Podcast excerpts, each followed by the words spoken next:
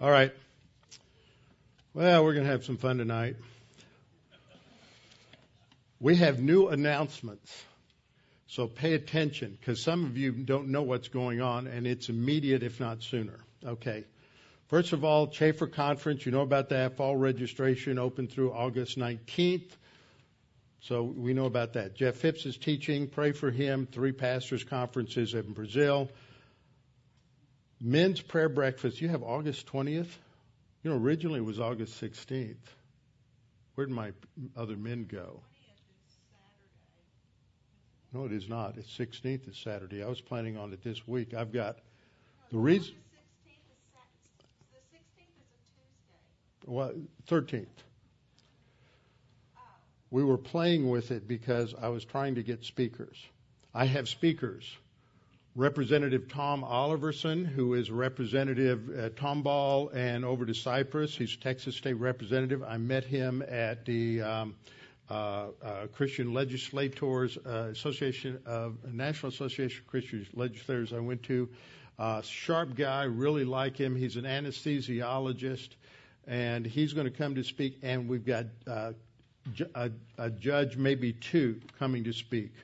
So eight o'clock, we need to have at least 20 people here. Eight o'clock Tuesday, I mean Saturday morning, and we'll this this coming Saturday, four days, the 13th.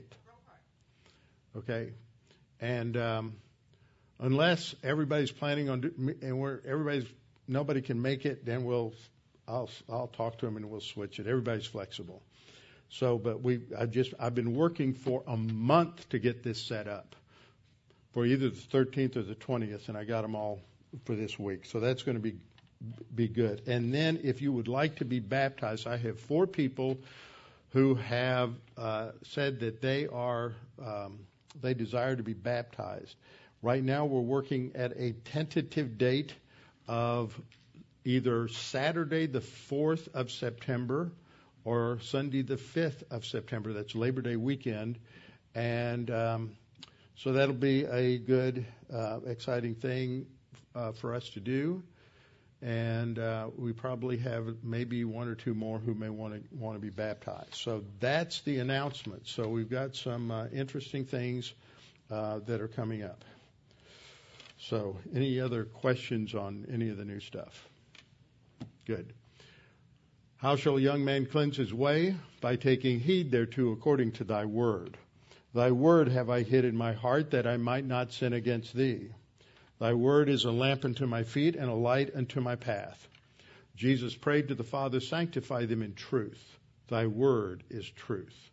For the grass withers and the flower fades, but the word of our God shall stand forever. Before we get started, we'll have a few moments of silent prayer so that we can be spiritually prepared to study the Word, uh, confess any known sin in silent prayer to the Lord, make sure we're in fellowship, and uh, then I will open in prayer. Let's pray.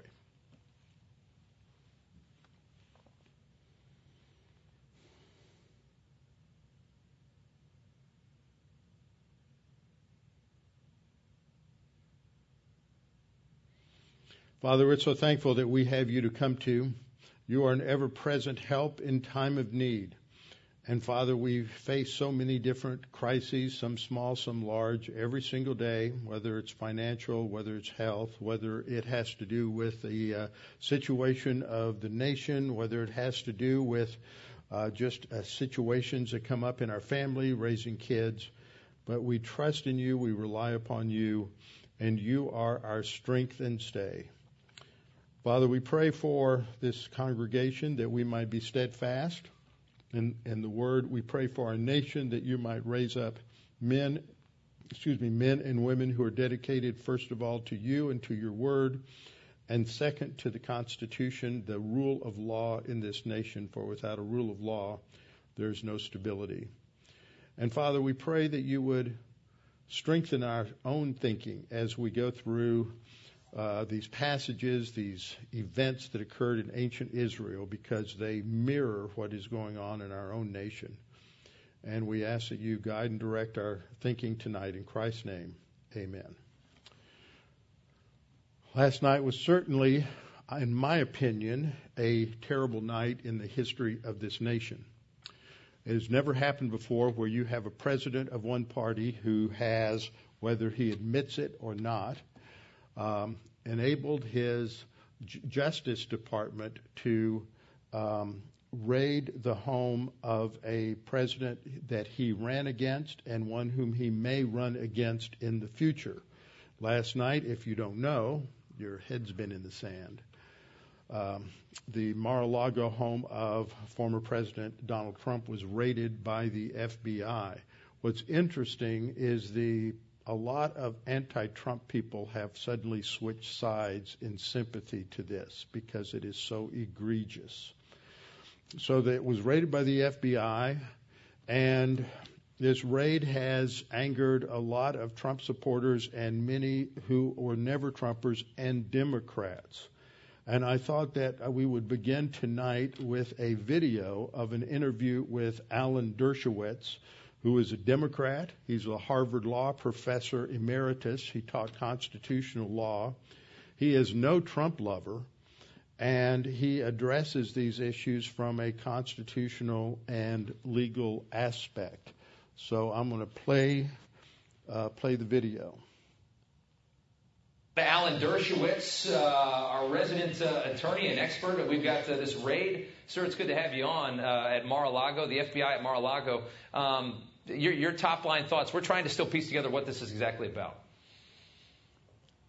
Anybody, unless they can't get the through subpoenas and other lawful methods. The raid is supposed to be a last resort. Mm-hmm. But this administration has used the weaponization of the justice system against its political enemies. It's arrested people, denied them bail, put them in handcuffs, used all kinds of techniques that are not usually applied to American citizens. And I just hope this raid has a justification. If it doesn't have a justification, the material seized in it will be suppressed. Do you, I mean, I, any indications on your end what this is about, or are you are you just as uh, blindsided as everybody else? I didn't, we didn't see this coming. Well, I suspect it has to do with some uh, investigations leading toward Donald Trump, Donald Trump and some of his associates. But again, the law is clear. You don't engage in a raid unless you've exhausted all the other remedies, unless you believe that the person raided will destroy the evidence. Uh, raids are not a first recourse in America. They're a last recourse. And so uh, the government will have to show a court eventually that they exhausted all other possibilities or they had a reasonable basis for believing that the evidence would be destroyed if it was sought in the normal legal course of events through subpoena. Raids are a last resort, but today, in many instances, it's being used as a first resort. The same thing is true. They're supposed to be last resorts. You write a letter to the lawyer saying, please show up in front of a judge, and that's the way it usually works. But in order to get on television, they have a lot of these raids where people are arrested, put in handcuffs, sometimes put in leg shackles, bail denied. Yes. Presumption still applies, but it's applied only in theory, but not in practice. Uh, understood. Yeah, President Trump releasing uh, uh, quite a lengthy statement on Truth Social. Uh, here's part of it. After working and cooperating with the relevant government agencies, this unannounced raid on my home was not necessary or appropriate. It is prosecutorial misconduct, the weaponization of the justice system, and an attack by radical left Democrats who desperately don't want me to run for president in 2024. Just wrapping it up, he, he basically says what you were indicating there, that this is you know, th- th- this is something that was not necessary, that he was cooperating. You said this should be a last resort. Maybe it wasn't, according to the president. Yes, there's evidence yep. that we're not, this is improper and it is misconduct. And we have to find out what the facts are, but we have to make sure that the shoe fits on the other foot, that we want to make sure that what's being done here is something that Democrats would not oppose if it were being done to Democratic operatives as well. Yeah. I don't think it passes Understood. Understood. Okay. Alan Dershowitz, thank you, sir, uh, for taking the time. We appreciate it.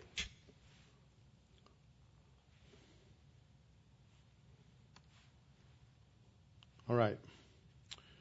So it was amazing this morning when I got up and I was getting ready for. Um, I heard this news last night, and then I got up today and I was getting ready to look at the Judges passage for tonight. And as most of you know, I, uh, I taught Judges 20 year, 22 years ago. That was the last time I taught it, but in the previous 20 years, I taught it about 10 times. So I've been through this book quite a bit. And I knew that we were approaching Judges uh, chapter 9, which is a very important chapter. It's one of three key chapters in the Bible that really give us a, a framework for understanding government and, and government as in terms of its dangers, the dangers of a tyrannical government. And so I pulled up my lesson from 2020 I have not followed that pattern, uh, those notes at all. I have uh, been taking this as a as a fresh look at judges as we've gone through it, so they're not the same. There's some good material in the other series that you ought to go back and listen to, and there's similar similarities because it's the same thing. But I was struck by the fact, in light of last night, that the title of the introduction to Judges 9 was Paganism and Tyranny. How apt that this this came up at, at this stage. So that's what we're looking at, and here I am taking us into the. Um, just a minute, I got to fix something on my. Okay, there we go on my on my computer. Paganism and tyranny. This is a introduction to uh, the Judges nine intro. So he started off with uh, what Alan Dershowitz says. I think this is so important here is a dyed in the wool liberal. He is a strong civil rights advocate, worked, defended cases with the ACLU. He is not a conservative. He is not a lover of Trump at all. And yet he recognizes the legal dangers of what transpired last night. And this isn't the first thing. He mentions many other things that have been done by this administration. And tyranny is not something that you run into that you go from uh, freedom one day to tyranny the next day.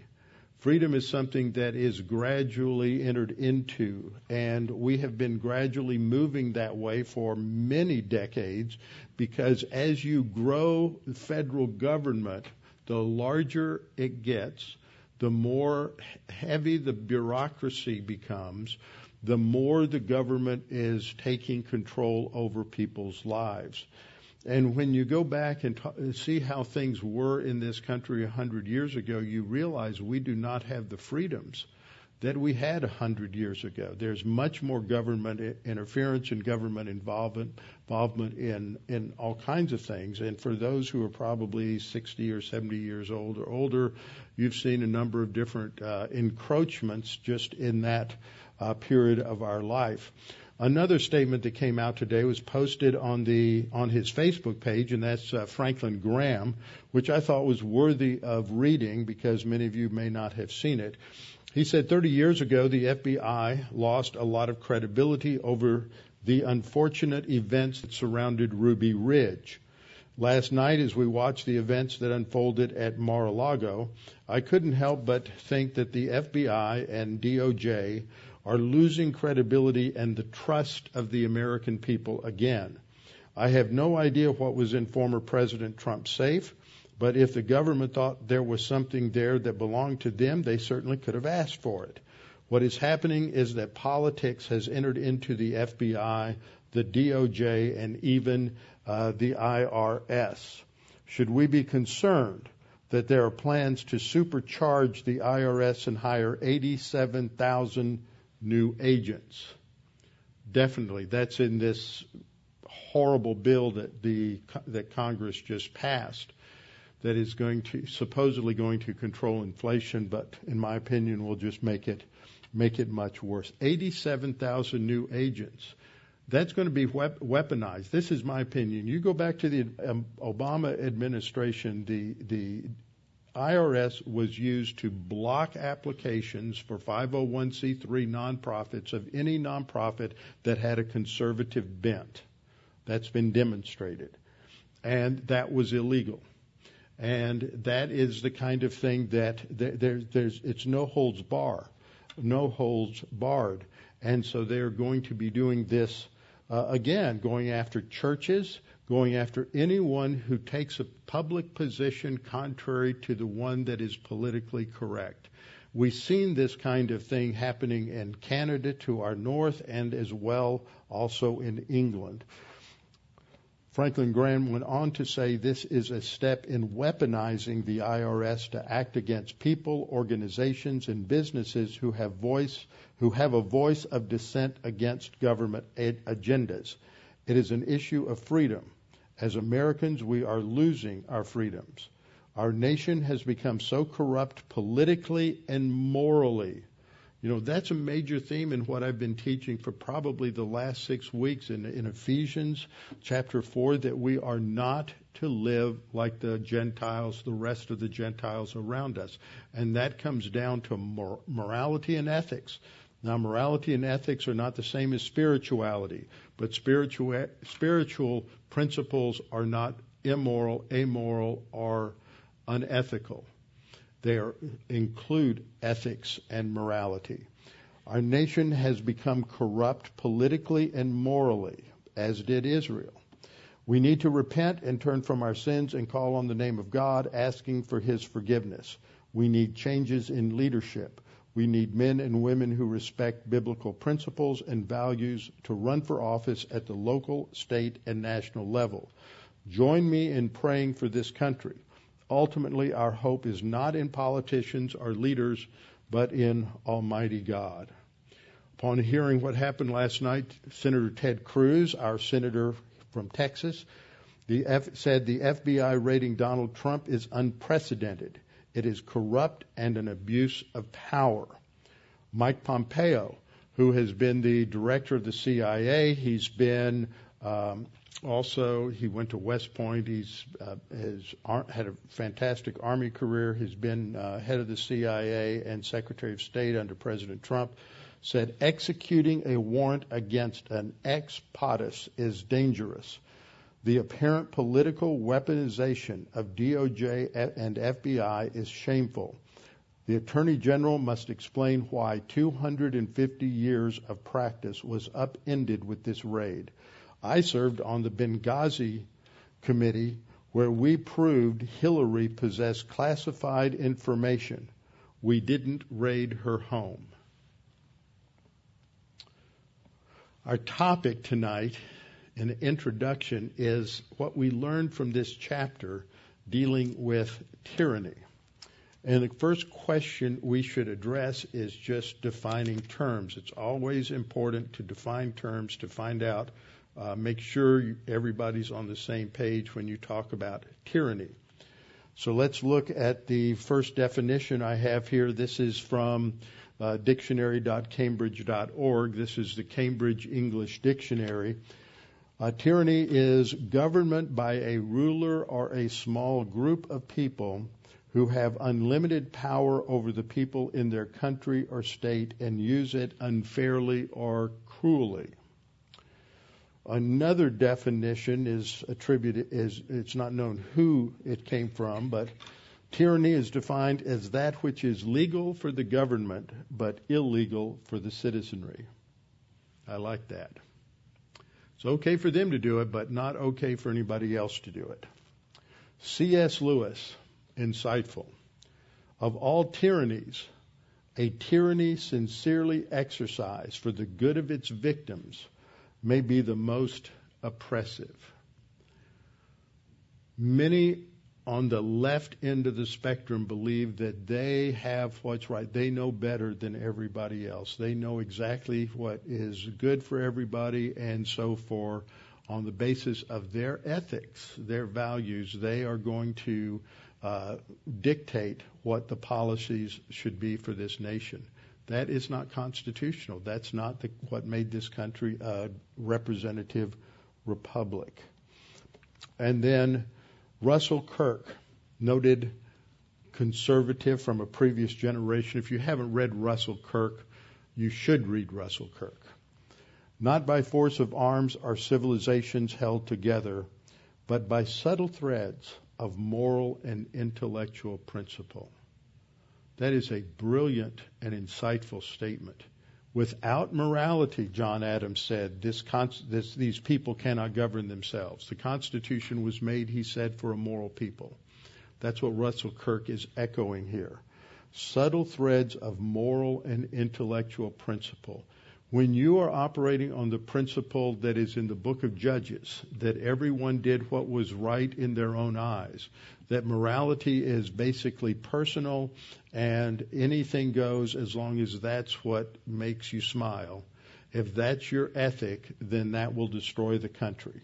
And we are wading neck deep in a pool of moral relativism in this nation. As a result of that, as I pointed out Sunday morning, we'll come back to next time, there are many people who have already written the obituary of our country. There are others who say, no, there is hope because there are many people who are now waking up. In fact, one headline said that looks like President um, President Trump has uh, is going to win the 2024 election because of this, because all the never Trumpers have gone over to his side. Well, I don't know about all of them, but I certainly think that there's a sympathy there that was not there before. So a lot of people are awakening to what the leftist policy is in this country, which is to control everybody. So we are in that kind of a situation. So let's talk a little bit about uh, what we see in um, what we see in in Judges 9. And Judges 9 tells us about uh, the um, pathology of the rise of tyranny. So when we come to this section, I'm going to have to skip over the next slide for a minute. I got it out of order. When we skip over,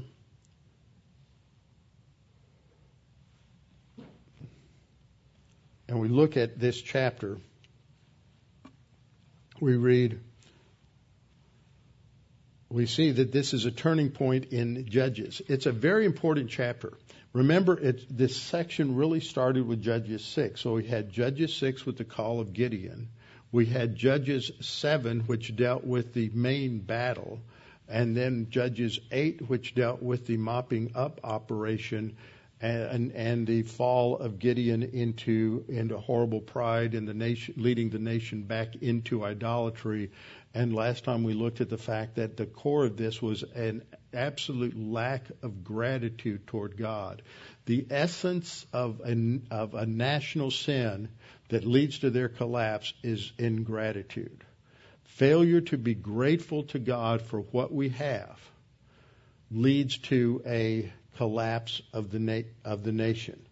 So this chapter, chapter 9, is the turning point in Judges.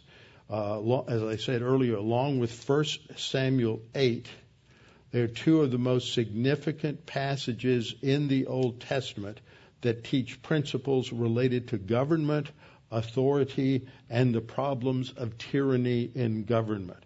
You will hear some people who will say that government is is evil or government is corrupt.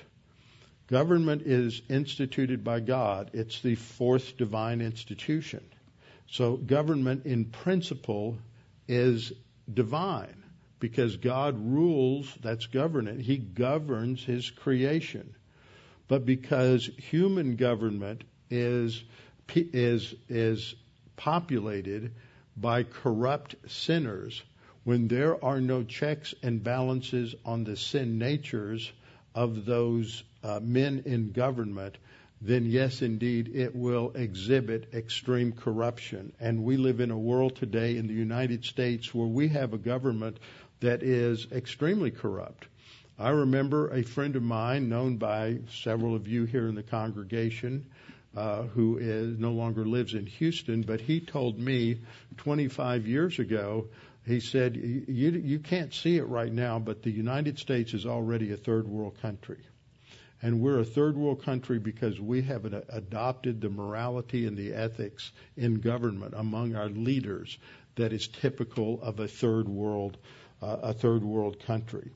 So when we look at this, these chapters, Judges 9, 1 uh, Samuel 8, uh, we have to recognize that these are foundational chapters, not just for, for Christians, but they were foundational chapters for the founding fathers of the United States. These were chapters that were studied by Uh, many of our Puritan forefathers in England in the uh, 17th century, especially in the intense uh, battles between a Puritan parliament and first uh, James I of England, and then King Charles I of England, and the, the Civil War in, in England, and then the rise of the Protectorate under Oliver Cromwell. There was a lot written then. One of the best books on government, which is huge. If you can find it electronically online now, I don't know. It's called Lex Rex by Samuel Rutherford. It was published in the mid 1640s in England and it's Latin for the law is king. Everyone is under the law. The rule of law is what must we must have if we're going to have any kind of stability and prosperity.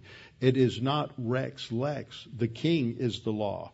That was what the uh, the, the Stuart kings uh, believed in that the divine right of the king to do whatever he wanted to do, and this is what caused this problem. And so much was written uh, during that during that time period leading up to it. Um, one person I'll mention later was Henry Finch. How many of y'all studied Henry Finch? Don't raise your hand. Uh, that way, nobody's going to know that nobody ever heard of him before, unless you've paid attention to me one or two or three times that I've talked about him.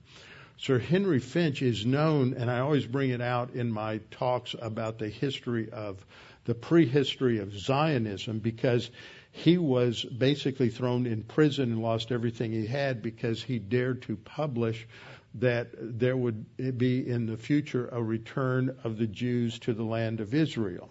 And um, and the Messiah would come and rule over all the earth. And James the first did not like the fact that there was going to be a king that would be greater than he. What an egotist! So he threw Henry Finch, who was his chancellor of the, I think he's chancellor of the exchequer, he was uh, the treasurer, national treasury secretary, as it were, for England. And he wrote a four volumes on the commentaries on the laws of England. It wasn't called that; it had a, a Latin title. Uh, on the on the laws of England, that was the standard reference book for understanding the laws of England until William Blackstone's commentaries on the laws of England came out in the 1750s.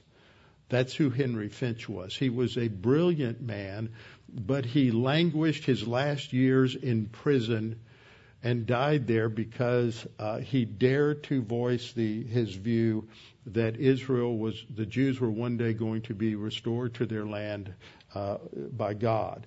So that is an example of the kind of tyranny that the British people were under in the 17th century. And so you're the, the godliest people, the close, people closest to biblical truth. We wouldn't agree with a lot of what they said now. Um, things moved on, but that's the way it is in history. Uh, but they were probing the scriptures. What do the scriptures teach about government? And they would go to Judges 9 and 1 Samuel 8 and Exodus 20 and several chapters in, Le- in uh, Leviticus.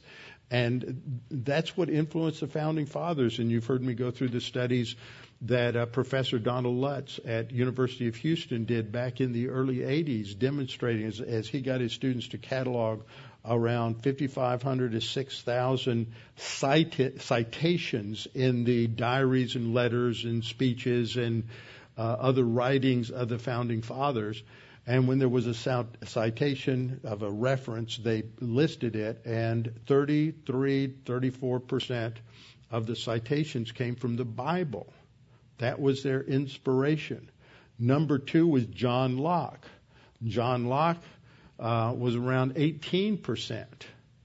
And a lot of the statements that John Locke made were that were quoted were basically paraphrases of biblical principles. So it was the Bible that was the primary influence on the thinking of many of the um, of the men and women who came to America, the Puritans that came to America from England, later the Scots Irish in the um, uh, in the mid 1700s, enormous migration of the Scots Irish came here. They had been drilled on this as their background, and they understood these these critical principles. Unfortunately, today, too often in the pulpits in America, they are populated by people who don't have a clue who the Puritans were, don't have a clue who um, who, the, who um, uh, Samuel Rutherford was. They don't know anything about Henry Finch. They don't know anything about William Blackstone. They don't know anything about uh, what the founding fathers read, and they all read the Bible. And many of them, Thomas Jefferson included, and and uh, George Washington, would get up every day and they would read in either uh, Hebrew or Greek the uh, uh original New Testament. I don't think Washington knew Hebrew, but I think Jefferson did. They would read in the original. They, uh, Jefferson read his Greek New Testament every single morning in the Greek. These men were educated.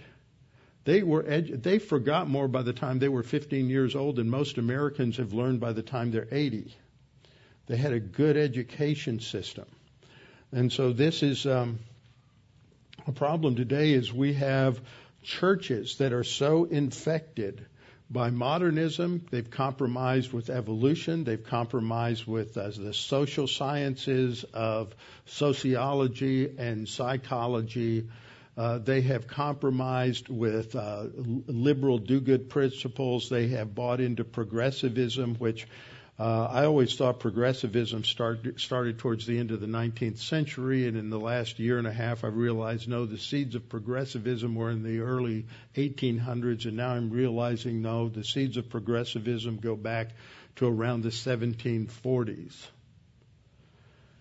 And if it weren't, and as I've, I've said this for many years because of my study of history, that if they had delayed another 10 years before they wrote the Constitution, it would never have been written because the opposing view, the progressive view, was not yet strong enough or pervasive enough in the 1780s to exercise any influence on what was written in the Constitution. So we have a culture today in the churches that has led them to be divorced from reality, and there is so much untruth, false theology, and psychology and motivational preaching substituting for biblical preaching in our country. And not only that, but in the last few years, we've all become aware of the next stage of growth after postmillennialism, which is the critical social justice worldview. And the left is saying anything that was said by the right is is fake news. Well, by that, they are basically canceling the history of our nation. And this is a problem that was uh, recognized by uh, James Russell Lowell in his poem, The Present Crisis, where he wrote in one of the stanzas in the middle, Truth forever on the scaffold, wrong forever on the throne. Yet that scaffold, always the future.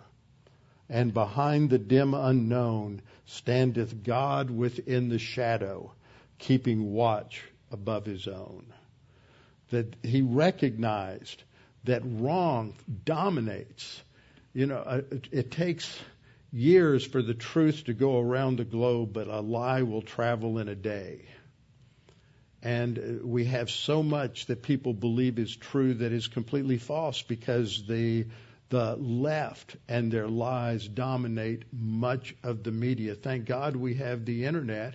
Now, not, I'm not saying that just because it's on the internet it's true, but if you know the correct sources, and that's harder and harder to come by, because there's a lot of people on the right who have been seduced by false news and they put stuff out that is that isn't true. So this is a major problem that we have. Now, our nation was founded on Judeo Christian principles, as I said, that can not only be traced back to the 1700s and the 1600s, but in the history of the English speaking peoples, they can be traced back at least to uh, the uh, Saxon king Alfred the Great. And as I pointed out on Sunday, he translated various portions of the Old Testament from Hebrew into English, Exodus 20, several other passages related to law uh, were translated. And he also translated portions of Leviticus and portions of the Psalms, all of the Psalms, into the uh, Saxon, into the native language of the people. This was a remarkable thing, and it was found the foundation for English law. And he wrote uh, wrote out English laws called the Book of Dooms. Dooms was a Saxon word for law. He wrote out the, the law code for England, and that became the foundation for English law. And then if you trace the significance of that, it runs through um, it runs through the Plantagenet family and King John and his his tendency to be a tyrant and run roughshod over the barons of England until they called him to account on the fields of Runnymede, where they forced him to sign the Magna Carta. And the Magna Carta basically uh, took uh, the, a lot of the power away from the king, recognizing that the king of England ruled at the behest of the barons. Now that's important because when you get move forward up to the 1700s and you come to the American War for Independence, they recognize that the king ruled at the behest of the leaders of, of, of the colonies, and the co- leaders of the colonies uh, were fed up with the illegal activities and the tyranny of the king of uh, king of England. But you go you go back to the Magna Carta, and then you move through the uh, 14th century with John Wycliffe translating the Bible into English, uh, for which he was later declared a heretic, and they dug his body up after he died and burned him at the stake. Um, so take that, you heretic.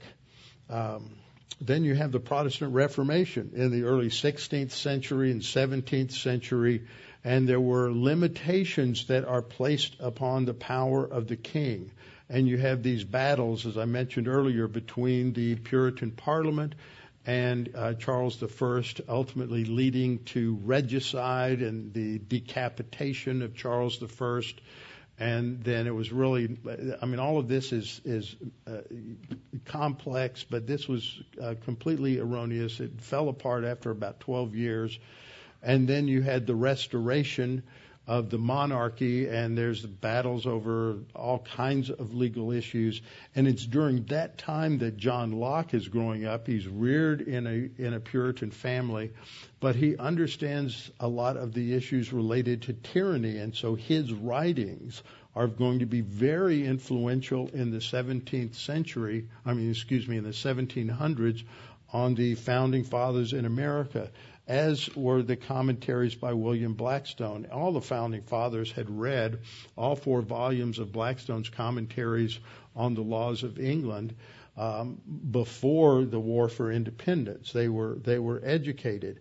Uh, so you have these people during this time period, great minds who are focused on the rule of law. But where does law derive? Where do we get our law code? Where does where are our absolutes? Well, they come from the Bible. They come from God. So there's an eternal uh, reference point uh, there. Also, in the 1700s and the 1740s, you had a uh, a revival known as the First Great Awakening, where there were evangelistic meetings held uh, in New England initially under uh, preachers like uh, Jonathan Edwards, evangelists like George Whitefield. Down in Virginia, there was a pastor by the name of Samuel Davies whose oratory was supposed to be so elegant, but it influenced a young man named Patrick Henry and his congregation. And Patrick Henry learned his oratorical skills from uh, his pastor, Samuel Davies. Uh, so you see the impact of the Bible on the thinking of all of these leaders, but not just in terms of those po- political ideas, but the Bible was influential on Adam Smith. Adam Smith wrote a tome like this, The Wealth of Nations, which is uh, the foundational expression of free market e- economics and capitalism. All of this has its roots in the Bible. But by the early 19th century, uh, these insidious attacks against the truth of the Bible began to come out of Germany and, and other places in Europe. And the result of that over a hundred year period is to uh, cause people to just throw out the Bible. In the early, early 1800s, You had a German theologian by the name of Friedrich Schleiermacher. He's called the father of Protestant liberalism. And he said, We can't trust the Bible at all. There's nothing there that we can believe. But we have to believe something. We have to believe there's something somewhere out there that gives meaning and purpose in life. So we just have to come to this this sort of a, uh, an emotional experience with whatever this is, and that becomes our benchmark for, for what we know to be true. In other words, he's saying truth comes from emotion. And, and that idea has permeated Western civilization. So people talk about how they feel. How do you feel about this? How do you feel about that? And truth is based on feeling. It's not based on fact. It's not based on in, in, information. And so you have all of these uh, original ideas that were so very, very important. And what we recognize is that uh, during this time, the souls of the people in America, in Western civilization, were fed uh, by the Word of God. And this is recognized in a great statement by Russell Kirk, who said, If you want to have order in the Commonwealth, you first have to have order in the individual soul. Now, when you look at, go back and think about what you saw in Portland and in Seattle and in Wisconsin and in numerous other places around the country and in Minnesota, and you see all of the riots and all of the damage that was done and the continued continued problems that they have in Portland and in Seattle and you think, do those people that are attacking the Constitution and attacking our civilization, do they have an ordered soul? Or is their soul filled with chaos? See, their soul is filled with chaos because they have rejected the only thing that will provide meaning and stability in their soul. And if you think about this, if you think about this, that's exactly what is happening in Israel at this time that we're studying. That's why I subtitled this series When Chaos Was King. Because there's chaos in their soul, because there's no, it's not based on anything other than emotion. It's not based on ultimate truth, and it's based on everybody, everybody having, uh, having their own truth. And so the point that I'm making is that ideas are important. We have to understand ideas. And I remember when I was in my first year at seminary, I was talking to a, a guy I knew. He'd been a counselor at Camp Peniel, uh, I think, one summer, and he was going to Dallas Bible College. He was about to graduate. I said, "What are you going to do next?" He's going to go. He said, "I'm going to go to the University. I think it was the University of Texas in Dallas, and I'm going to uh, pursue a master's degree in the history of ideas. I'd never heard of that before. But that is so important because ideas have consequences. Bad ideas have bad consequences. Good ideas have good consequences. Good ideas change things. Bad ideas change things in a destructive direction. Good ideas uh, promote opportunity. They promote blessing. They promote stability. And so we have to be able to distinguish between good ideas and bad ideas. Where do we get the standards to be able to distinguish between good ideas and bad ideas? It has to come from an ultimate reference point that is absolute. And only the Bible gives us that kind of a basis. And so the failure to have uh, those ideas because they rejected God, remember the language, we looked at this in Judges 2, they abandoned God, they betrayed God, they threw out the law. That's what was going on in Israel. It's the same kind of thing that we see today.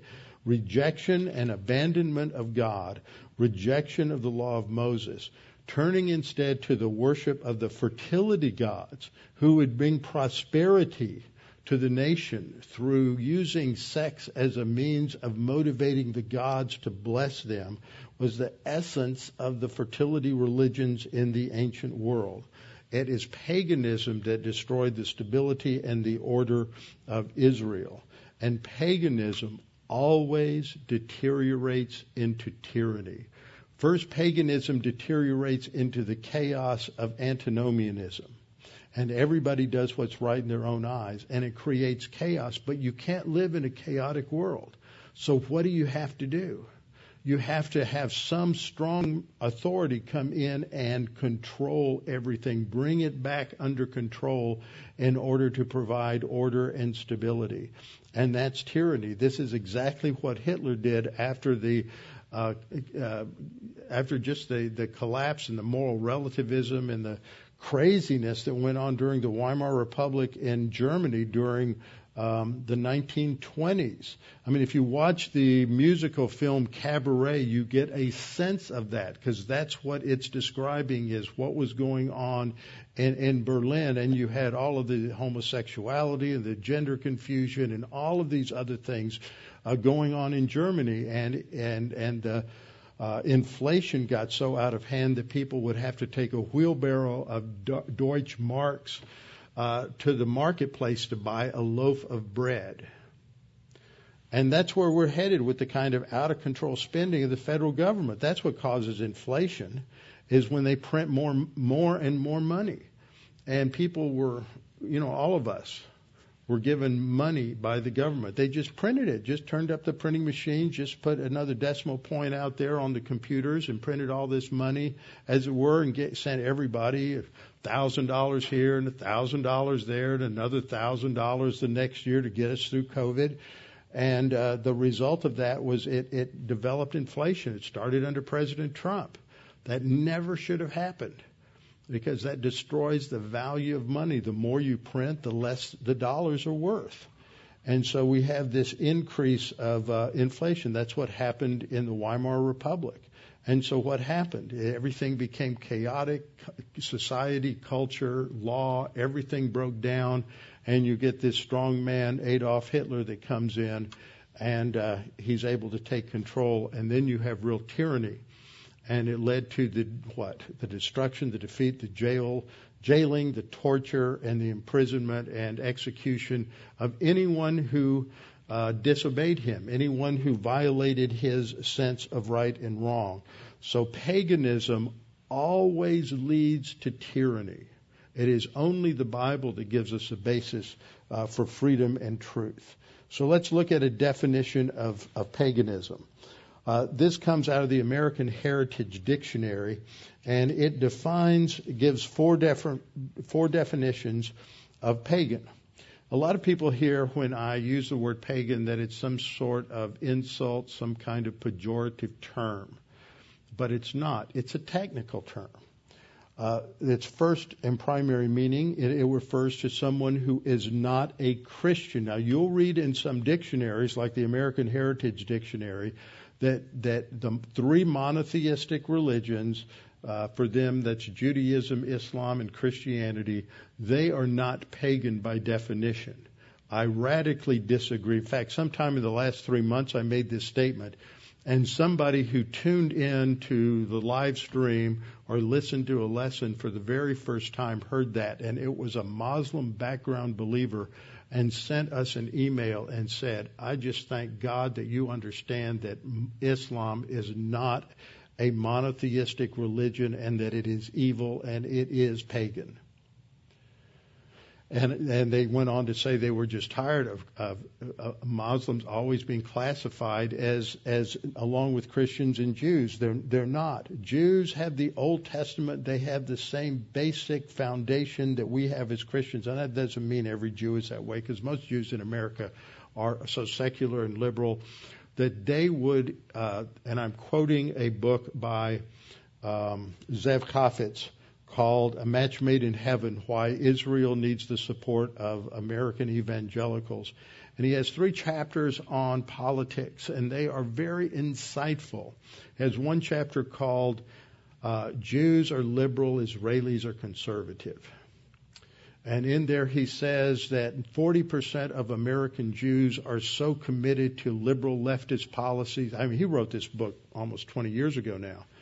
And he said 20, uh, uh, 40% of the uh, liberal of, of the Jews in America are so liberal that if that if they would knowingly vote for a president whose election would lead to the destruction of the state of Israel, in order to preserve the right to abortion. Now just think about that. Their leftist God is more important to them than the existence of the state of Israel. And that's, that's an alarming reality, but that's true. Liberalism, leftism is a religious position, whether they want to admit it or not. So you have Christianity and biblical Judaism are uh, are not pagan. Everything else is pagan. It, that's what it refers to. It refers to a non-Christian religious pos- position. So it is also used to refer to someone who has no religion. Uh, sometimes it's actually used for those who are more into the occult and into witchcraft and things of that nature, Gnosticism, New Age movement. Uh, and it refers that that would be closer to the fourth category, a hedonist, somebody who just lives life for personal personal pleasure. Paganism is has many manifestations as a worldview. And I've been talking a lot the last uh, several, last month or more on wor- what worldliness is. And James 3, 13 through 15 defines it, primarily verse 15. This wisdom, that is the wisdom that is mentioned in verse 14. Those who have bitter envy and self-seeking in their hearts. Those who are self-absorbed. Those who are bitter about the fact that, and they're angry against God because uh, something has happened in their life. They lost their job, they lost their parents, they lost a loved one, some horrible situation, and so they blame God and they're mad at Him, and then they become an atheist. And I liked, um, I can't remember the name of the the, uh, the film right now, documentary, uh, kind of an, a docudrama uh, that was done about an atheist professor and finally, there, there are arguments. Uh, it came out he was so mad at God because of something that had happened to his parents, and so the Christian said, "Well, how can you ma- be mad at something, someone that doesn't exist?" So that was a very, very good point. But this wisdom, this human viewpoint, pagan wisdom, doesn't come from above. It doesn't come from God, but it's earthly. That means it has its source in uh, human beings. Remember, in Revelation, it refers to the unbelievers during the tribulation as the earth dwellers. So this is talking about all the belief systems that are contrary to the Bible. It is earthly. Second, it is soulish. It's translated uh, sensual, but it's the Greek word psychikos. Suke means soul, so it's soulish. They're not regenerate. They don't have a human spirit uh, and the demonic. So human viewpoint thinking is is the thinking of the unbeliever. It's the thinking of the unbelieving Gentile. It's the thinking of demons. It's the thinking of Satan. That's what all of these views are. So this is what we've seen in Judges. It's all about how a nation that has been uh, given so much, so many blessings by God, they've been redeemed from slavery in Egypt. They've been miraculously taken care of for 40 years in the wilderness, and now they're coming into the land uh, that God has promised them. And within a period of about 300 years, they go from being a nation that is spiritually victorious and blessed by God to a nation that is worse than the Canaanite nations that they were sent to destroy. And that's what's happened to the United States. Um, this nation has become a laughing stock to many people in this country because of the leadership that we have. I, I listened to a collage of statements that was made recorded from a speech by our president that made no sense as he stumbled around and patched together this phrase and that phrase and this other phrase over a period of about 75 seconds that just made you cringe because it had no meaning. And that was followed up with uh, Little Miss um, Word Salad herself, our Vice President, uh, Kamala Harris and you listen to many things that she says, they don't they don't mean anything. You know, I've been working on a little skit to try to uh, do an impression of her, and it's not hard. You just don't say anything. You just keep repeating things. You say nothing. You just say that's what it's all about is saying nothing, and that's what I'm communicating is nothing. And, then you have Nancy Pelosi, and it, it's just gibberish. It's not even, you, you can't even pick out what the words are supposed to be. And we've elected these people to office. And I know that, that when, eh, you know, this was kind of a joke that went around is that, well, if you go anywhere in the world and you say, well, you know, the idiot, everybody knows you're talking about President Biden. So I tried it out when I was in Ukraine the last two years. Everybody knew who I was talking about. It's true. You go anywhere in the world, they know that we are led by a pack of idiots. And that's what happened to Israel. We're following that same pattern. And, and for us who've seen some of the greatness of this country when we were younger, it is heartbreaking. It is sad and it's discouraging. And we don't like it. We want to hear more upbeat things. But we live in this world. We're not to be, be conformed to this world. And we are to be lights of revelation. Light is always used in Scripture in relation to revealing truth. Representatives of God because God is light. And so we are to be representatives of truth, representatives of God, ambassadors for Jesus Christ to a wicked and perverse generation. That's coming up in Philippians chapter 2. That's what we're supposed to be, and, and we aren't supposed to just huddle up in our houses and and watch all the let the wickedness and the perversion go by. But we are to be out there engaged, like the Apostle Paul was. We have to be educated, we have to be trained, we have to be taught. That's one of the reasons that I'm hoping we'll have a lot of people go to the uh, state fair uh, down or the county fair down in Fort Bend County with the training for evangelism, how to uh, give the gospel to unbelievers to become, the more you do it, the more comfortable you will become doing it.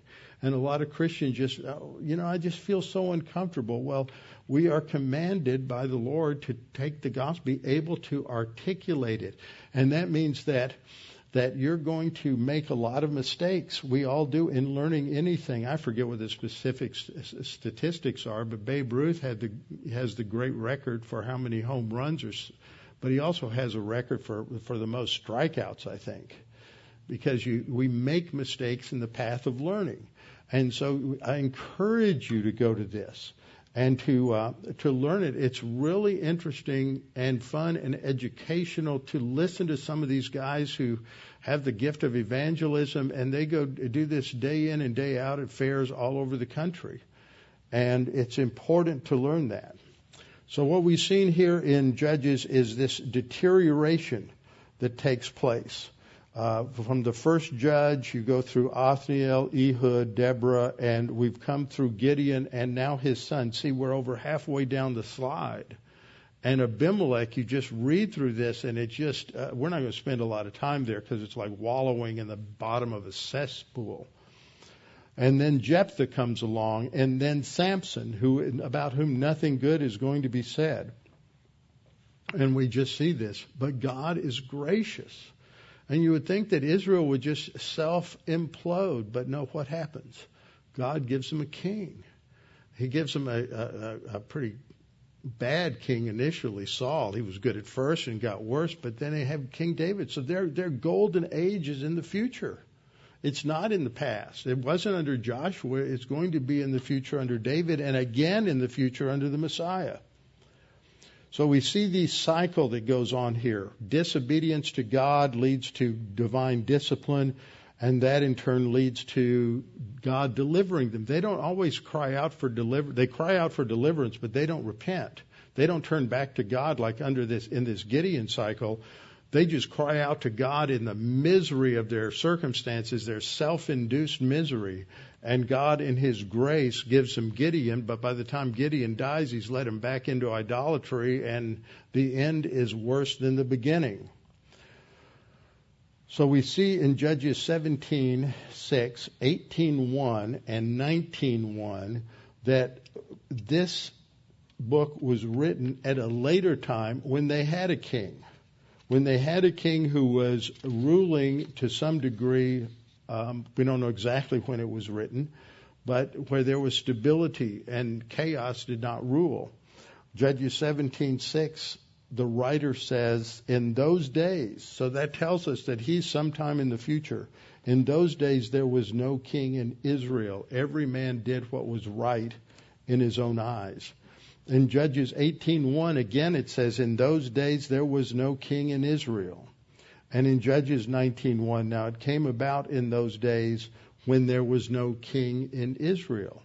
Now that that that has a double meaning because the true king of Israel according to the Mosaic law was God.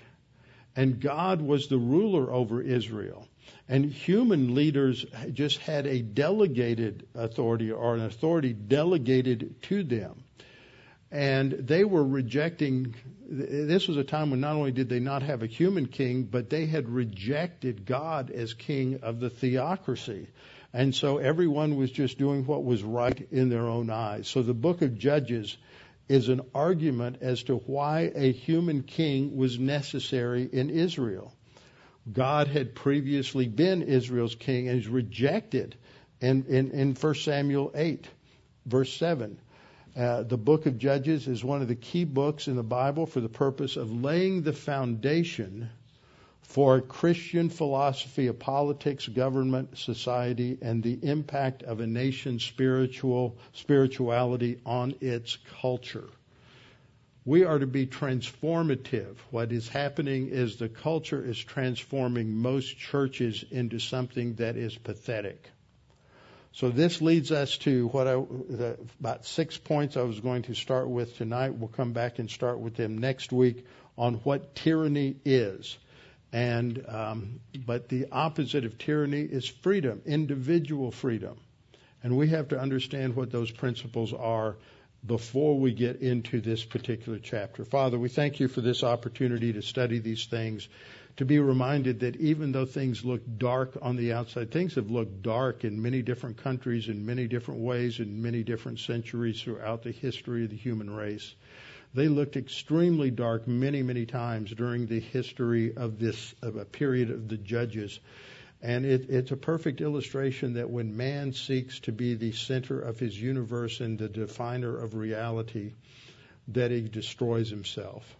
And we are so saddened by what is going on in this nation, what is taking place in, in places like San Francisco and Los Angeles and New York and places like Boston and Portland and uh, places like uh, Seattle and and even in Houston and Chicago and we have so many who want to rule on the basis of arbitrary rules, and those who wish to uh, just uh, allow uh, criminals to go free.